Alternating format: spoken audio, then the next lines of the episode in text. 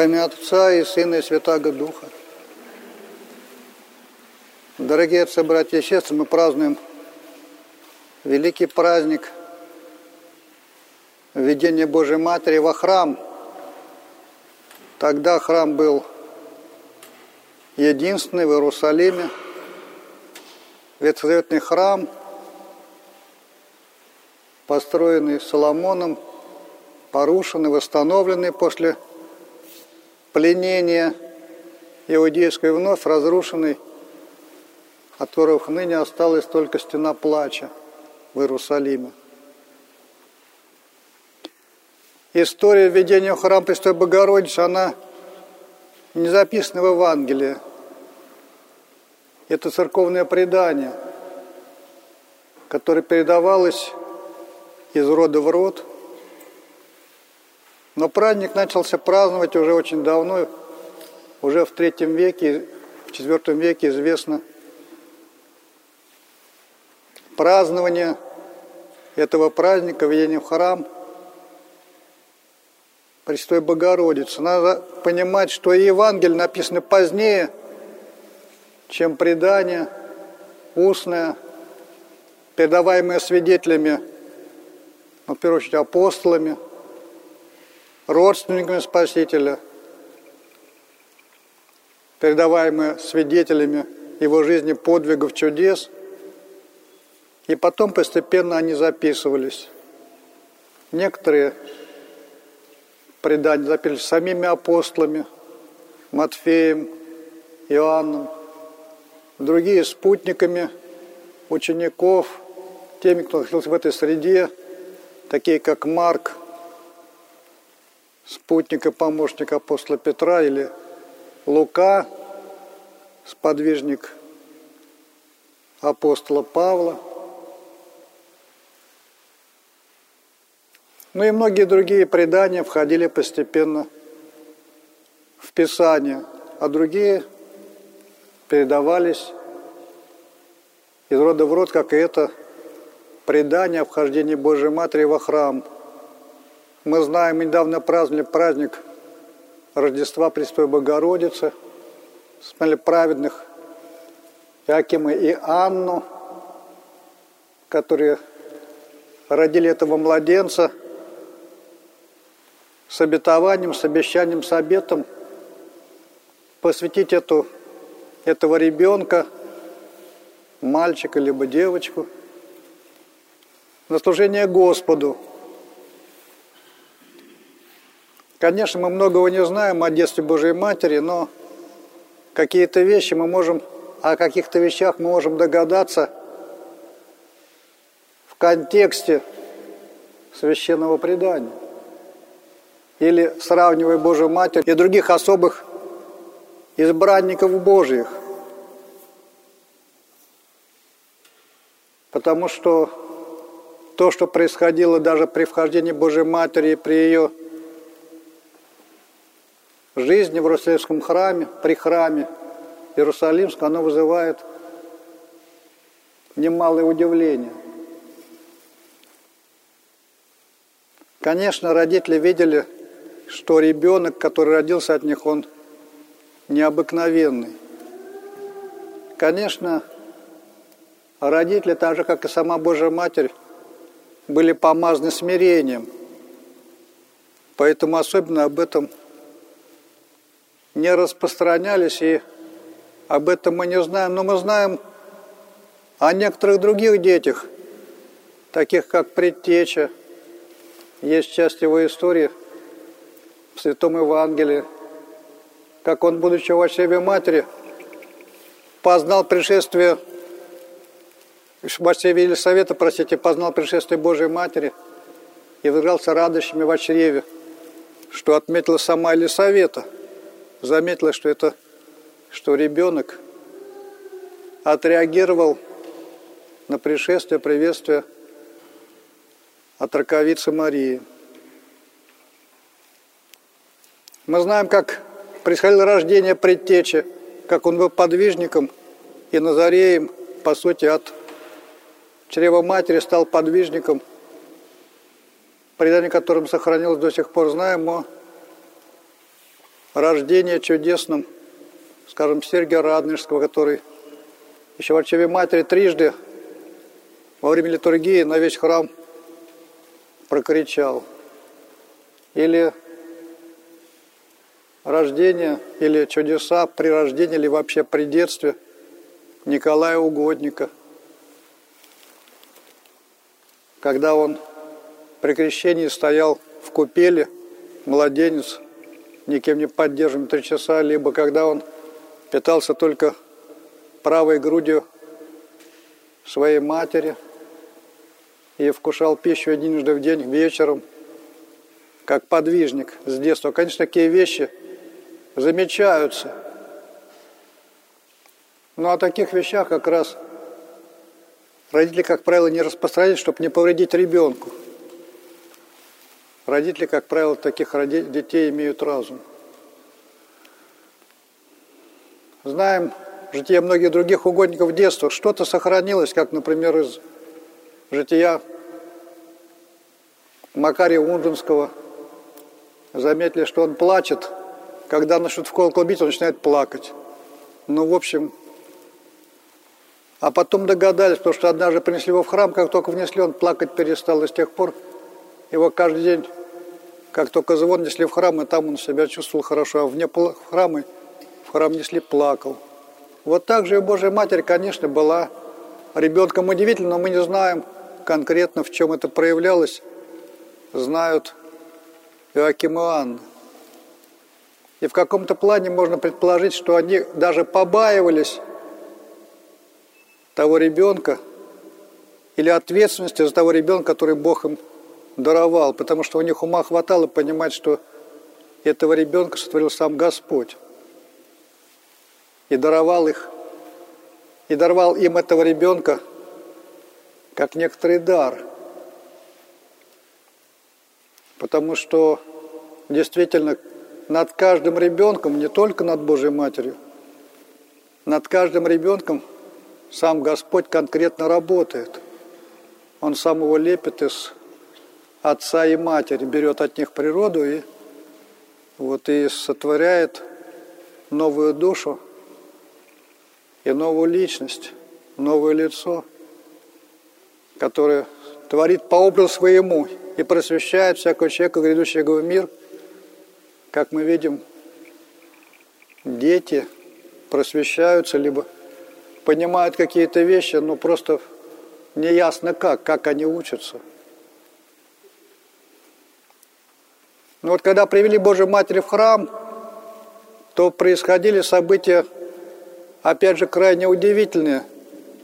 И можно понять опять, исходя из этого, что ситуация была необыкновенная. То есть действительно иногда приводили отроковиц или отроков на служение в храм, и там они жили и поучались. В добродетелях, в Писании, поучались в каких-то рукоделиях, помогали, прислуживали при храме, по сути. Но когда прили Божию Матерь, три года, поставили на ступени, ступени достаточно большие, высокие, она сама по ним пошла. Вот мы читаем песня ступеней, ступени, ступеней в Псалтире – псалмы, 18 кафизм. Вот она эти ступени прошла сама к священнику или первосвященнику. Вот он ее взял, и надо понимать, как был устроен храм, об этом сегодня мы и слышали в апостоле. То есть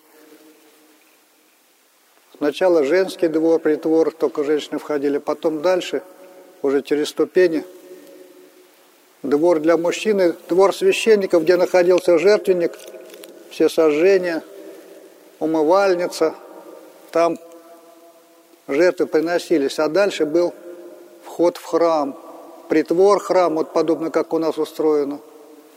Затем святое, где был жертвник кадильный, находились хлебопредложения – вот и куда входили священники, вообще всем закрыт был доступ, кроме священников, потомков первого священника Аарона, когда они служили, помните эту историю, когда по своему графику вот входил праведный Захария в этот храм кадить, и когда он кадил у жертвника, явился ему ангел, пророчествуя рождение предтечи. Вот в этом храм он был пустой, кроме этих святынь. А дальше находилась святая святых, куда вообще и священники не входили, только первосвященник, и один раз в год. Там был ковчег завета со скрижалями, манной, в золотом сосуде, расцветший жезл Ааронов, это история библейская. Вот и там были статуи, обложенные золотом, херувимов, которые осеняли ковчег. И в целом алтарь завета огромные золотые статуи. И вот что дальше происходит? А дальше этот священник или первосвященник, который на иконе не случайно изображен с нимбом, он вводит эту девочку в храм, куда входили только священники. И этому наверняка были светли. Вот он повел в храм эту девочку во святое, во святая через притвор.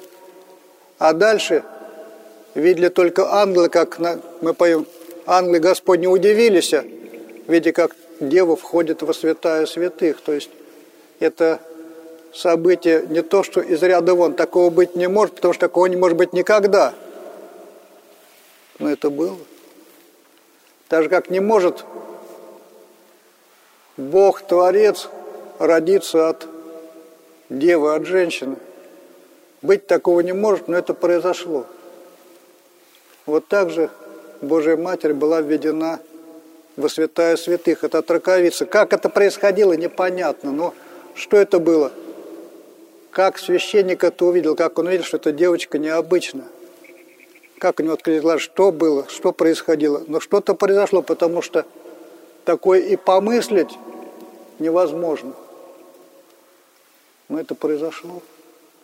Ну, произошло понятно почему. Потому что ковчег завета, скрижали, жезл Арона Манна, это все по образу как раз есть, это траковица Божьей Матери. Поэтому странно было бы, с другой стороны, но мы понимаем задним числом если бы она не была введена во святая святых, где ее прообразы хранятся, она сама не имеет до доступа, она была введена во святая святых. И осталась потом жить при храме, получаясь, как прочие траковицы. И опять есть вещи, которые крайне удивительны. Мы знаем, что Божья Матерь в итоге, вот когда уже отраковица, она дала обет девства – а раньше обеты давали не просто так, обет надо было выполнять, ну, собственно, как и сейчас. Но была некоторая особенность, потому что если мужчина дает обед, я же не говорю про ребенка, да, мужчина дает обед, то он должен его выполнить. А если женщина дает обед, то надо, чтобы этот обед еще подтвердили ее наставники, родители, скажем, отец, либо ну, священники – что говорили, что да, обед имеет силу, поэтому надо его выполнять. И тогда обед вступал в силу, и женщина должна была исполнить. Потому что женщины могут обетов надавать столько, что их надо тормозить, женщин часто, с этими обетами, обещаниями. Такое благоразумное Божье распоряжение, которое знает природу женщин. Вот и эта девочка, дала обет девства – будучи, ну, лет 14, наверное, она была передана в руки праведному Иосифу. Вот это нам и сейчас так девство, это вот такое благословение, обед Богу посвятить, а тогда это было, в общем-то, э, ну, в каком-то смысле за пределами традиции. Тогда не давали обед девства. Даже некоторые, ну вот Назареи те обет девства не давали, у них другие обеты были. Вот, и некоторые пророки, которых мы знаем, предтеча, скажем, Илья пророк, они не имели жены. Но это были исключения, и, в общем, особо такого обета не было. Но о, о женщинах это вообще не было распространено. То есть для женщины важно было, чтобы она продолжала род, чтобы она рожала. И было даже многоженство, потому что, ну, мужчин друг друга убивали там и так далее. Мужчин было меньше в том древнем мире. Поэтому женщины тоже вступали в брак, бывало по несколько жен, особенно людей состоятельных. У Соломон там тысячи их было, жены наложниц. Но это другой случай. Вот. И поэтому обед девства, ну, нормально, ну вот ребенок не понимает, что говорит, если так подумать. А тут священники, понятно, что они этот обед подтвердили. Потому что когда мы знаем, Гавриил явился Божьей Матери, благовествуя рождение Спасителя, то он сказал, как может это быть, если я мужа не знаю? Не знаю в том смысле, что до сих пор, но понятно, что и потом, потому что обед нарушить нельзя. Мы знаем тайну Благовещения. То есть священники подтвердили. А почему подтвердили? Да потому что они тоже, так как родители, понятным образом видели, что ребенок необыкновенный. Ребенок, обладающий огромной внутренней силой. То есть то, что она сказала, они под этим подписались. Вещь неслыханное, как и неслыханно вхождение ребенка во святая святых, обед девства. И мы знаем, как Божья Матерь себя привела в жизнь. Там мало о ней сказано, но то, что сказано, достаточно понять, кто она была такая, как она себя вела. Вот, например, берем житие Симеона Дивдогорца. Вот мать Марфа у него – его привели в монастырь, когда он был сейчас совсем маленький. И духовный наставник, он был столбник, стоял на столпе.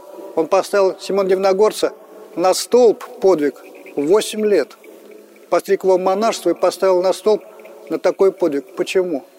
Ну, потому что мальчик был такой. То есть духоносный видел, что в нем такая благодать, что в общем сомнения не было. Можно почитать это житие. Но когда мы говорим о Божьей Матери, мы понимаем, что она святее святых. Больше нее не рождался никто. Поэтому, если она говорила обет детства, то, в общем, ее слово было силой. Ее...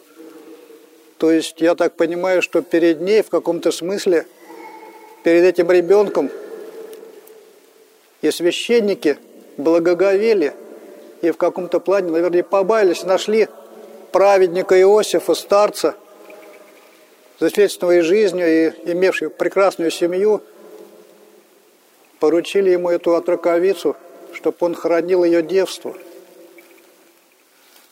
старца. Наверное, не совсем старым, потому что еще он, по сути, вырастил, воспитал, так сказать, поднял на ноги, поставил Спасителя. Конечно, жизнь Спасителя – это отдельная история, и, наверное, об этом будем говорить в другой раз, в другой праздник. Будет возможность поговорить.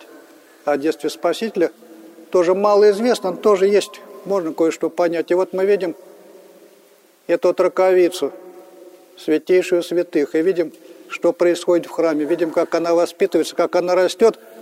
Но учтите, благодать Божия, в чем благодать Божия с ней была изначально – очевидно, от чрева матери.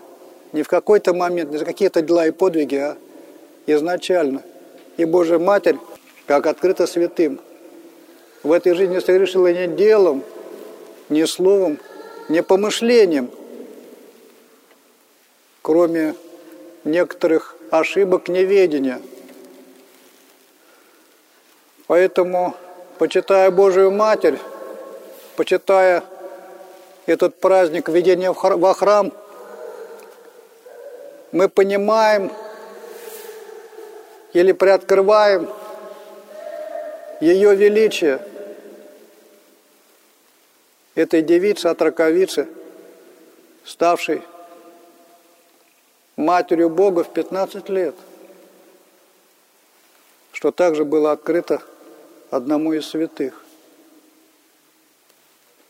Поэтому нет никого больше Божией Матери. Не было и не будет от рожденных женами. Единственное больше – это ее сын, но он уже не человек, это Бог. Поэтому празднуя праздник, будем понимать значение величия как праздника, так и той, в честь которого праздник утвержден. Аминь.